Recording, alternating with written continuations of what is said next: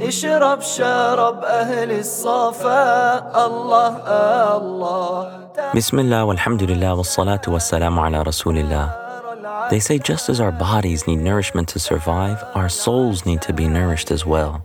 But the question is, how often do we feed our souls?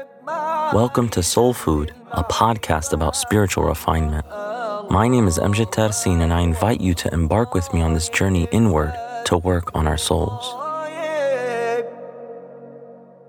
Assalamu alaikum, and welcome to episode 14 of Soul Food called What If? And in this episode, we're going to look at the decision making process and the way that your heart is affected by the decisions that you make and by the decisions that you contemplate and think about. So we'll look at the dangers of decision making according to Imam al Ghazali. We'll look at the three kinds of decisions that he talks about. And then finally, we'll look at the way that the doctor provides the medicine. So we're looking at the second of the four hindrances, the obstacle of hindrances, and Imam al Ghazali lists them as four. So in this episode, we're looking at the second of them, and that is desiring certain things without knowing if they're really good for you or not. Desiring things and thinking about them, and your heart being busied by that without actually knowing if there's good for you in that thing or not. And these hindrances that Imam al Ghazali talks about in this fourth obstacle all relate to our understanding of Allah's care for us and how we deal with His divine decree. And Imam al Ghazali, may Allah have mercy on him, is a master of bringing out the subtleties of spiritual experience. He goes very deep. And he says the only way that you can have peace of heart when faced with decisions is by turning the outcome and the decision itself over to Allah Jalla Jalaluh and accepting His decree and His will. So, for example, you have a decision and you don't know what to decide and you don't know what the outcome is, is that you turn it over and you say, Oh Allah, choose what's best for me. And Imam al Ghazali says the first benefit of that is that you will have serenity in your heart, that you'll have peace of heart. And I'm sure you experience this. We stress out to no end about the millions of decisions we have to make in our lives. And those decisions and thinking about them and being stressed about them, and sometimes we can even stay up at night thinking about the decisions that we have to make and the options that we have, that takes up so much of our time. And it really takes up the purity of heart and the purity of thought that we need for worship and devotion that if you're worried about all these other things, you're not going to be able to have the purity you need in devoting yourself entirely to Allah subhanahu wa ta'ala. And if we're honest, you know, ask yourself the question how often is my prayer plagued by this endless to do list? Oh, when I finish, I got to do this, I got to call that person, I have to send this email, I have to cook, I have to shop, I have to do this, I have to, all of the to do list. And it just keeps on going.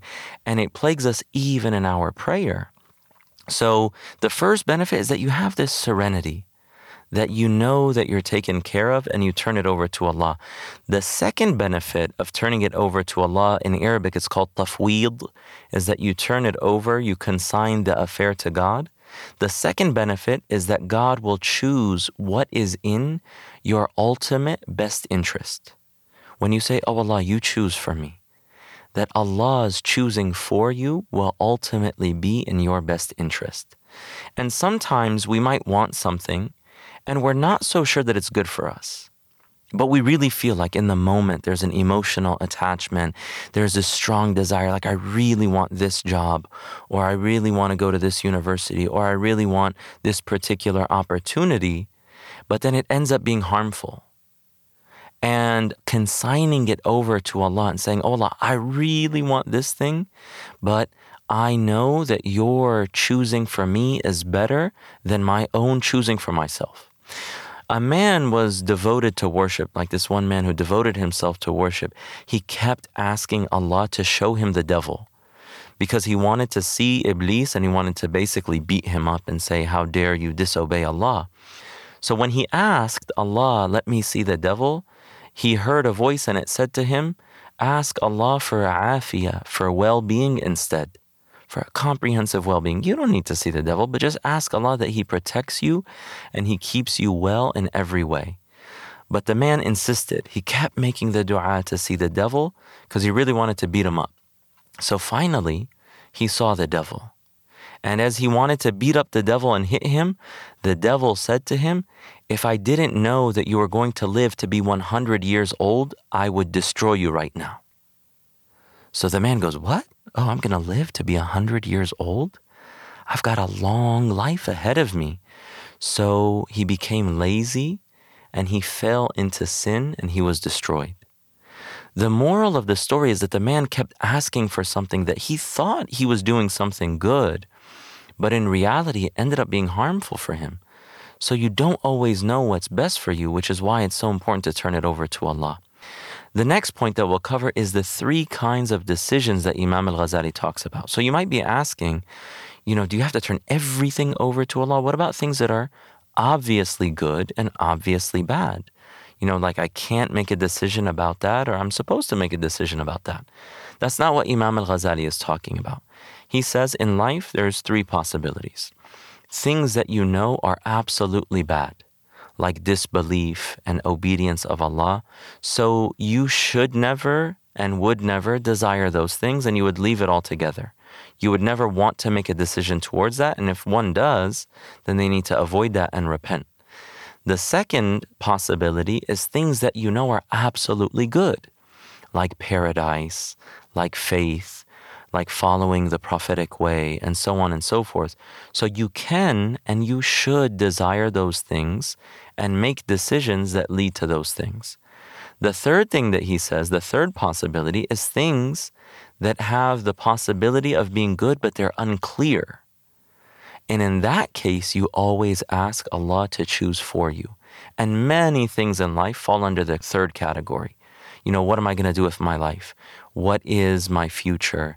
What school should I go to? What job should I get? How do I deal with these opportunities? That you always turn over the things that are unclear or uncertain to Allah subhanahu wa ta'ala, even if you think one of the outcomes is better. Even if your heart is attached to that, but you turn it over to Allah, He might give you that thing and it might turn out that your opinion was correct, but it might also be something else. Right? That brings us to the final point, which is the doctor provides the medicine.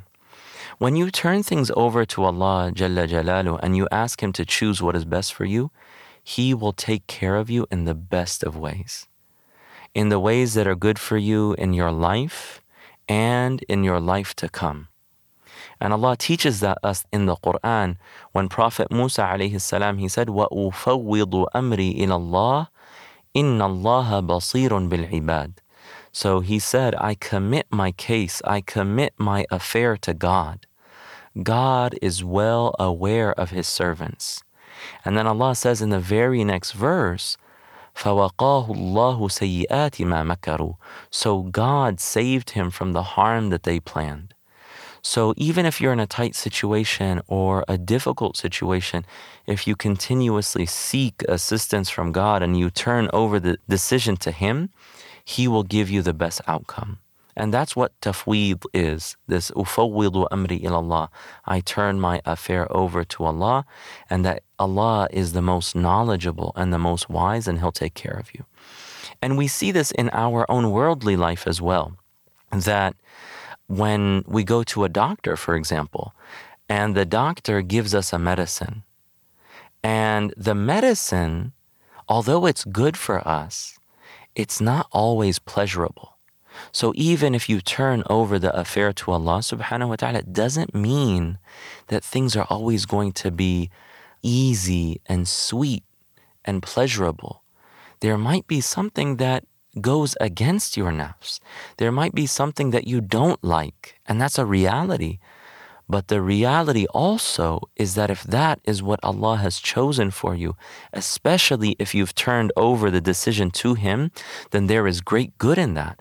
Just like when the doctor gives you a medicine that is bitter, it's not pleasurable, but you know that the doctor is looking out for you, and ultimately that bitter medicine is in your best interest and will make you healthier. Or if the doctor tells you to leave something that's so dear to you, like sugar, and it's unpleasurable, your body is, you might be addicted to it and you really want that thing, but you know it's bad for you. And in that discomfort, you know that you're actually benefiting. Or even in the most severe case, that sometimes a doctor might have to operate and cut open a person and cut their body.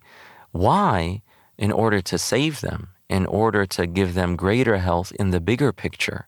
So the same goes with Allah's decree and Allah choosing for us something that might not be the most pleasurable, but is in our best interest. So when we understand that concept, that that is how Allah subhanahu wa ta'ala in this world chooses things for us, we're better able to accept it.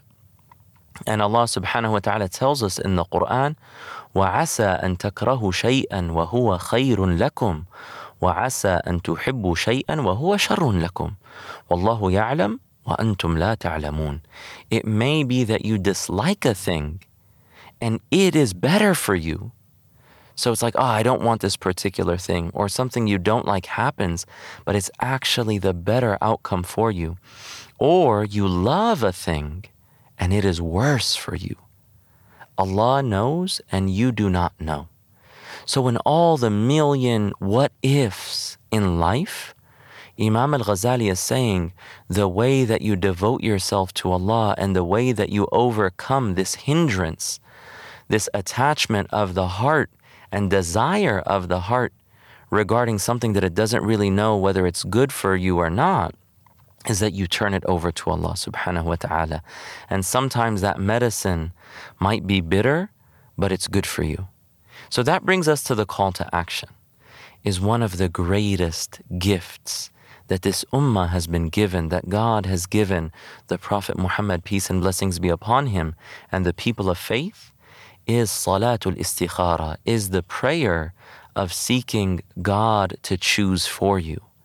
And salat al istikhara is something that you can pray about a specific matter, like let's say, for example, marriage or a job or any significant or important matter in your life that you don't know what to choose for yourself, is that you can pray istikhara.